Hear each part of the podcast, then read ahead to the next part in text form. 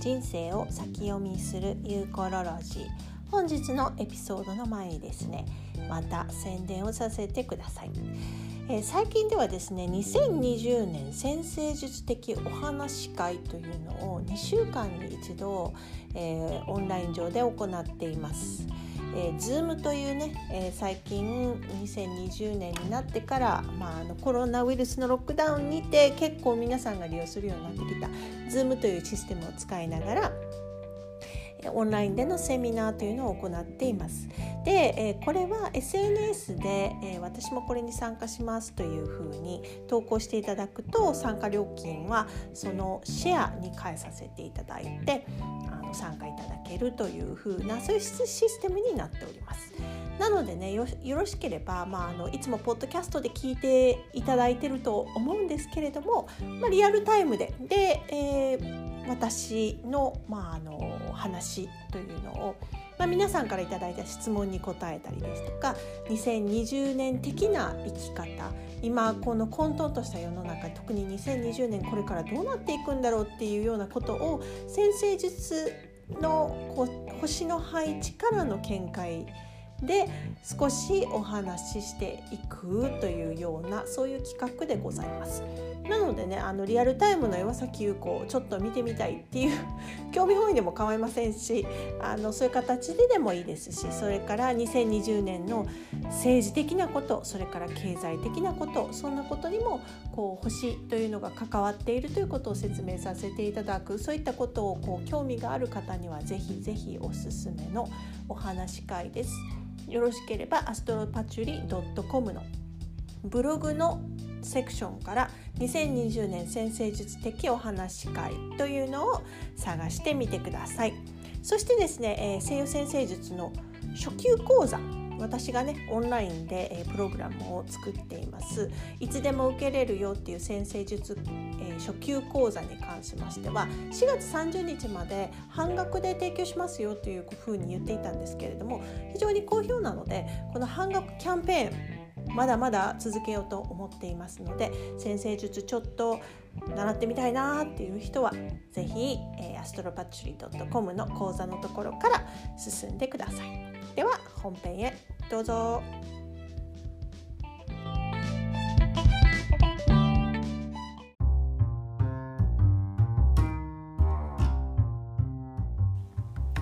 人生を先読みするユーコロロジー。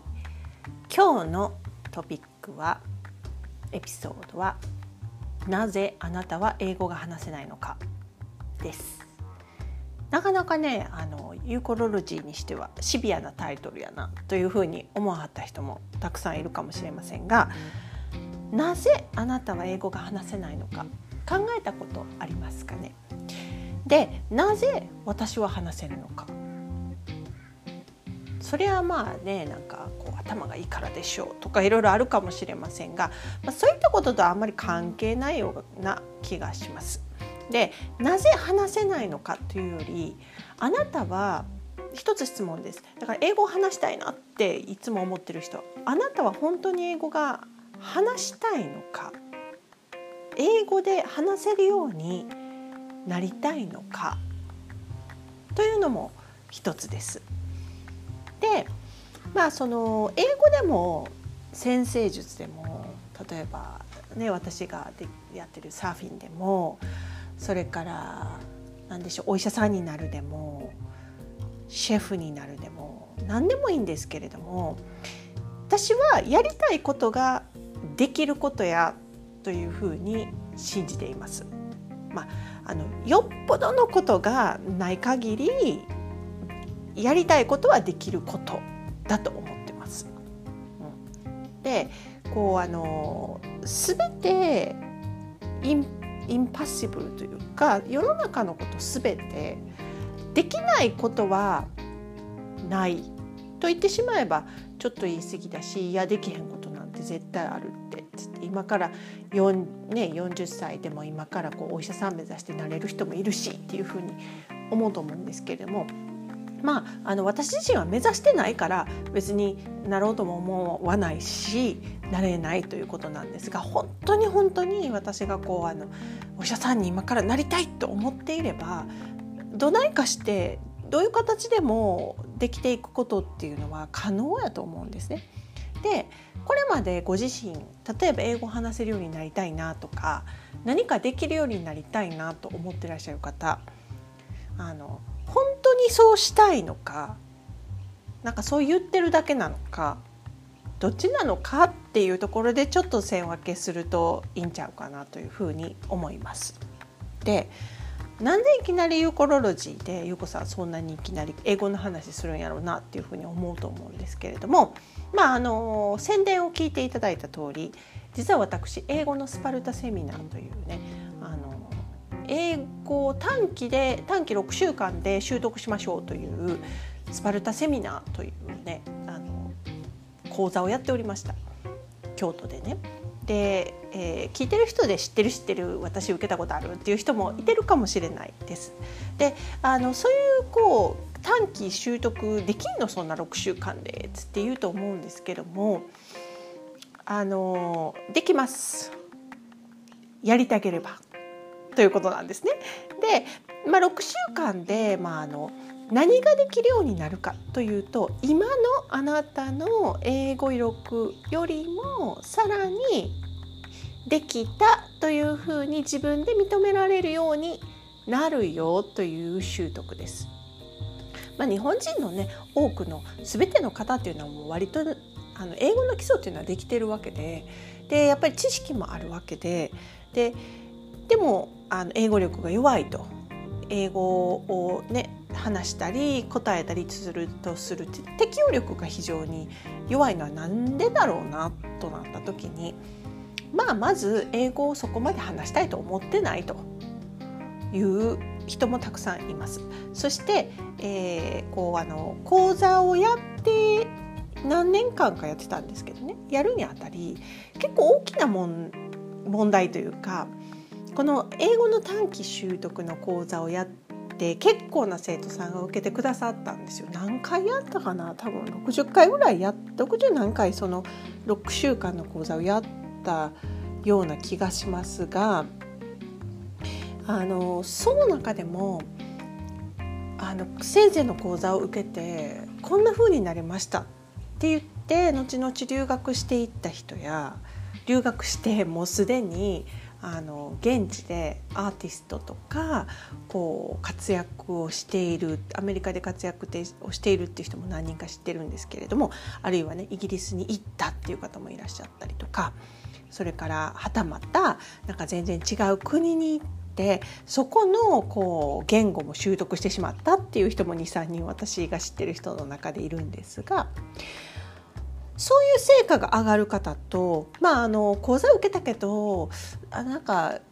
忘れてしまったとか、全然なんかそれから勉強もしいひんかったし、あの時とあんまり変わらんわっていう人もいるんです。でこの違いって何が起きたのだろうというふうに今何年か経って思い返してみたりとか、いろんな学習法等々を考えるにあたり、やっぱりこれは一つの問題にぶち当たるなというふうに思うわけです。でそれは、英語を話す目的なんですね。それはね、例えば英語は何のため、何をもって話したいと思ってるのか、何をもって英語が話せたり英語を使えるようになりたいのかっていう、その先にある目的や目標みたいなものがはっきりしている人っていうのは、やっぱり何年か経ってみて受けてくださった生徒さんのこうフィードバックや、それからその人のその後の人生を見ると、あ、やはりそこやなというふうに思わざるを得ないことがたくさんあります。で、実際に言うてしまえば英語を勉強するとかね、英語の知識って実はそんなにはいらんのですよ。英語でコミュニケーションを取れるようになるっていうことは。で基本英語は苦手やなって思ってる人、もうあれですね、日本の教育のトラウマですね。これはもう中学校とかのテストであるとか、なんかこう勉強しなくてはうまいこと話せないとかね、勉強しなければ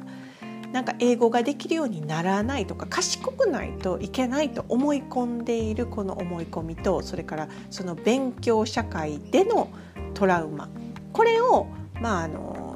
こういう条件付けを外していく必要というのがまずあるというのも一つです。で、実際にね、事実として、英語を勉強する必要ないよっていう立証としてね、この会話とかコミュニケーションの中で実際にはボディーラングエッジが 55% を占めます。で、その中でもボディーランゲージというのは例えば顔の表情とか、それから手の動きとか、 Oh my God って言って肩をすくめて手を上げる、それもボディーランゲージなんですけど、それよりもちょっと肩が上がるとか唇が下に下がる上がるみたいなのを潜在意識っていうのは私たちは読み取ってるわけです、会話の中でね。で、声のトーンっていうのも自分の耳でその人の周波数みたいなものを受け取っているということなんだと思います。だから実際ね 55% プラス 38% ボディーランゲージと声のトーンでそのコミュニケーションっていうのは伝わる伝わらないが決まるんですよ。55% プラス 38% って私今電卓叩いてますけど 93% ですよ。ということは残りの 7% が言葉っていうことになります。だからこの言葉を知ってるかどうか、センキューっていう言葉を理解しているかどうかっていう言葉尻の問題というのは 7% にしか過ぎない。だから、頑張ってものすごい英単語を覚えて、頑張ってものすごい熟語とか覚えても 7% 程度でしか伝わらない。こういう内容というのを、私はこの自分の英語のスパルタセミナーっていうので教えてきたんですね。で、最近、何だったかな、ちょっと Facebook でシェアしたんですけど、あるね言語学者の教授かなんかがいるんです。で、その教授が何やったかな、教授がですね、どんな外国語も半年でマスターしてしまう方法っていう動画を上げてるんですね、 YouTube に。で、そのYouTube のビデオで非常に何やろう、どんなこと言うたはるんやろうというふうに私は思ったんです。 TED の TED でクリス・ロンズデールという方が教授がね、外国語どんな大人でも半年以内に外国語を流暢に使えるようになるよと言ったらどう思いますかということで、心理学研究に基づいて実践していくことで可能だよということで、このクリス・ロンズデールさんというのはね話をしたんですよ。で、もうびっくりするのが、そのクリス・ロンズデールさんが言ってはることと私が英語のスパルタセミナーで教えていたことがかなり被るということで、もうめっちゃありがとうクリス・ロンズデールさんという感じがすごくしました。でたらめなことを自分の思い込みでプログラムにして教えてきてね、お金をいただいてきましたけど、で、それに対して後ろめたさは全くなかったし、それで実際効果も出たし、ネガティブなフィードバックもいただいたことがなかったんですけど、やっぱりこんな私が言ったことを実践して聞いて実践してやっていかはった生徒さんが素晴らしいと思うんですけれども、私が言ってることと学者さんが心理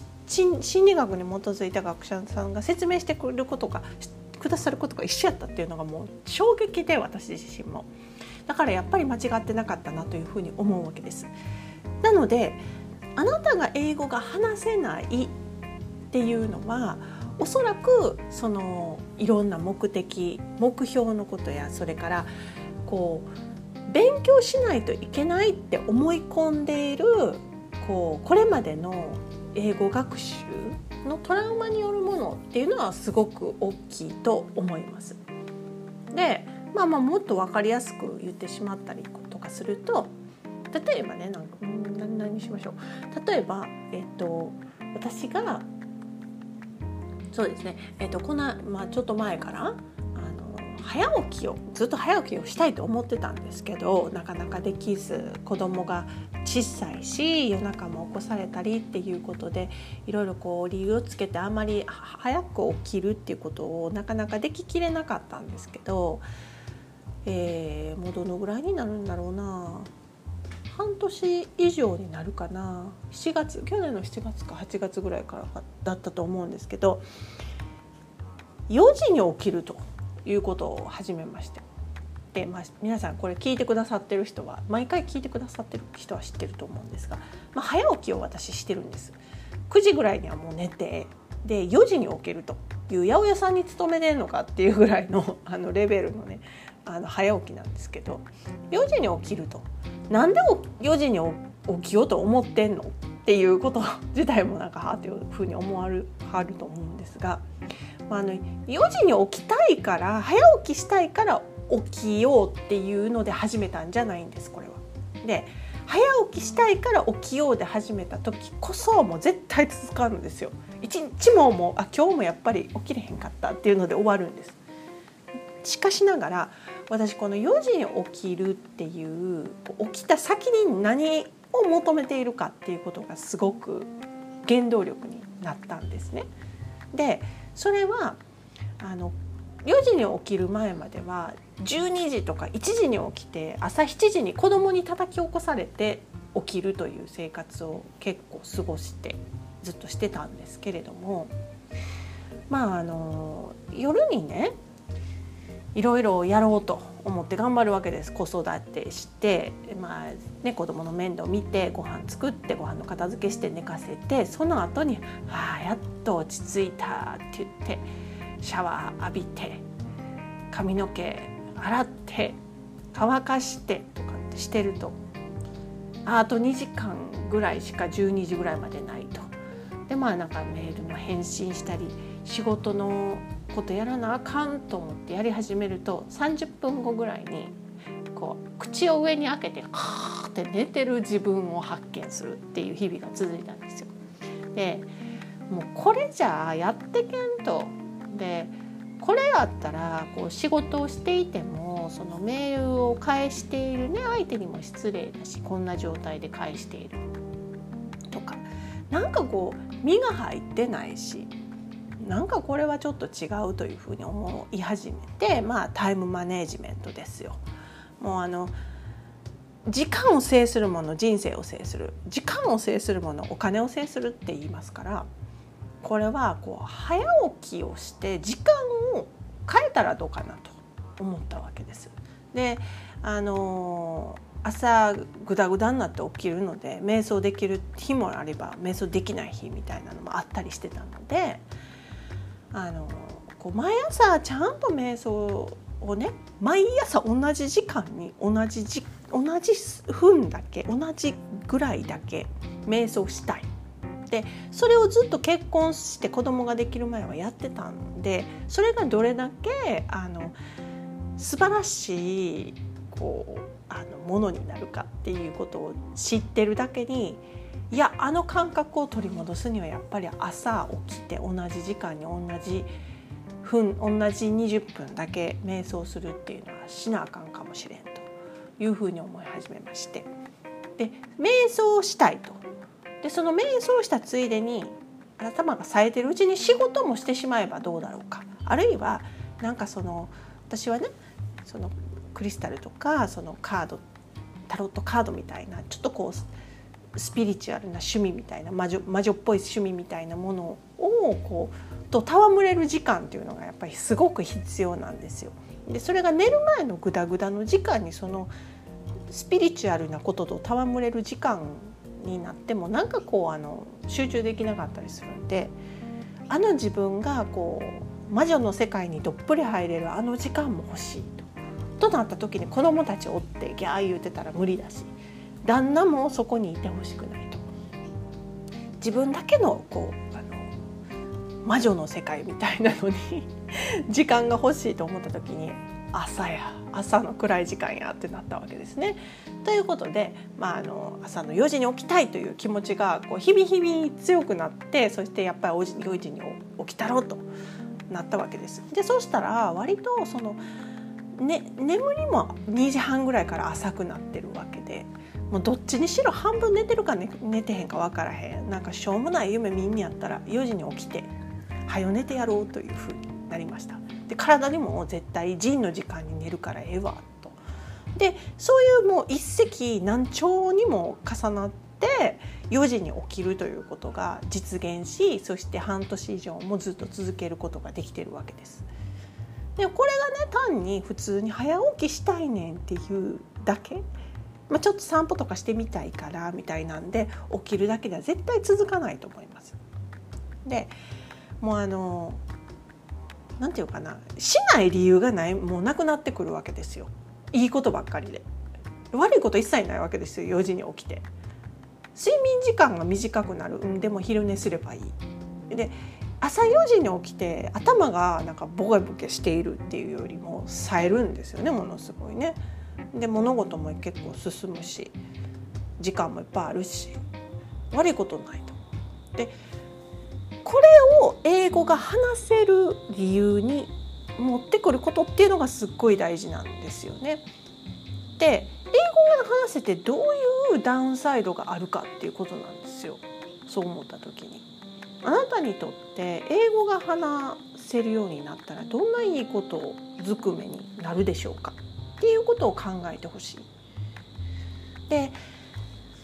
特にこう世界に気持ちが向いている人、世界にこう意識が向いている人っていうのはある意味こう英語を話す理由しかなくなってくるので、そういう方っていうのは絶対英語を話すように動いていくし、自分のこう脳みそがもうそこを見ているわけで、英語をこう習得するっていうのはそれの How でしかないんですね。だから How じゃなくって、want の何が自分がどうしたいかっていうことをまずこうしっかりと見つめ続けるということが大事なんですね。その過程で英語が必要だなっていうのであれば絶対英語なんてすぐできるようになります。英語が話せたらこんなに世界が広がるのにっていうふうに思ってると思うんですけど、はい、英語が話せる世界はものすごい広いです。日本である特定の地域で暮らしているだけの情報とは全然違う情報量の、もうなんていうんですか、情報量の宝庫ですね。だから普段行ってる本屋さんっていう本屋さんが、町の本屋さんがあるとするじゃないですか。でそのこう町の本屋さん、何々書店みたいなところに行ってたところから、東京のもう一等地のTSUTAYAのこうものすごい大きい本屋に行くぐらいの、そのぐらいのレベルの情報量のこう格差というのはやっぱりあります。で私自身も通訳ができるという、レベルまで全く話せない少女時代から、日本、公務員の家庭で育って、日本のお父さん演歌聞くで洋画とか別にそんな見ないっていう家庭から、これだけ普通に英語がネイティブレベルに話せるようになったっていうところっていうのは、この自分がこう欲張りやったっていうのが大きなところかなというふうに思います。だから英語が話せる、分かるとほんまに広がることはたくさんあります。自分の世界は変わるし、人生も大きく変わります。行ける場所、分かること、知っているとかシェアできるものとかも本当にたくさんあります。で、やっぱり2020年、これ混沌としてる世の中ですけれども、さらに、年末2020年の12月ぐらいまでこの混沌としたちょっと混乱のようなものっていうのは続くと、やっぱり先生術的にも私は見ています。だけどなぜこの混沌とするか混乱があるかっていうと、この2020年を境に大きく変わってしまうことがあるんですね。でそれはおそらくこれまで物質化社会やったことが情報化社会っていうのに型になる。情報、どんな情報をあなたは持っていますか、どんな情報をあなたは知っていますかっていうことが大きな、価値になっていくという時代になるんですね。これまでは何を持っているかでしたけれども、これからは何を知っているかとなった時に、やはりこう世界レベルでですね、こう取引されている情報というのは英語ベースのものが多いです。で、日本語は素晴らしい言語だと思いますけれども、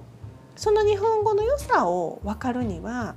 やはり他の国の言語というのを見てみるのも悪いことではないと思います。まあ、というわけで、これを聞いてくださっている方は英語話したいなと思ってるとか、話せるっていう人やと思うんですけれども、なぜあなたは英語が話せないのかです。まずこの、ポイントを考えてもらえるといいなというふうに思いました。で、最後にですね、私自身はこうっていうか、あなたはの英語のこうことは一体英語がなぜ話せるようになったのかとかっていう、そのこう過程も話そうかなというふうに思ったわけですけれども、とりあえず私は日本の普通の郊外の町に生まれて、で普通の日本人の家庭に生まれて、全く英語とは関係ない生活をしてたんですけど、なぜか私自身の魂みたいなものがずっとなんか違うな、なんかこんな狭いちっちゃいところで生きていかなあかんのかなっていうことに、すごくこう違和感をずっと持ってたんですよね。でそれが幼い時です。小学校1年生2年生、自分の意識が覚えているというか、私が未だに覚えているあの感覚っていうのは、なんで私はこんなところにいるんだろう、こんな小さなところに生まれてこの限られた世界にいてるんやろうなっていうことをすごく疑問に思ってた感覚を覚えています。で小学校入って、なんか小学校やけどなんかちゃうなというふうに思いながら来て、で中学校で英語、ある本屋さんでね立ち読みした時に、英語を学びながらアメリカに交換留学というシステムがあると、1年間。でなぜかそれを見た時にすっごいピンときて、これやと、楽しめて英語が話せて日本から出れると、しかもそれは留学という名の、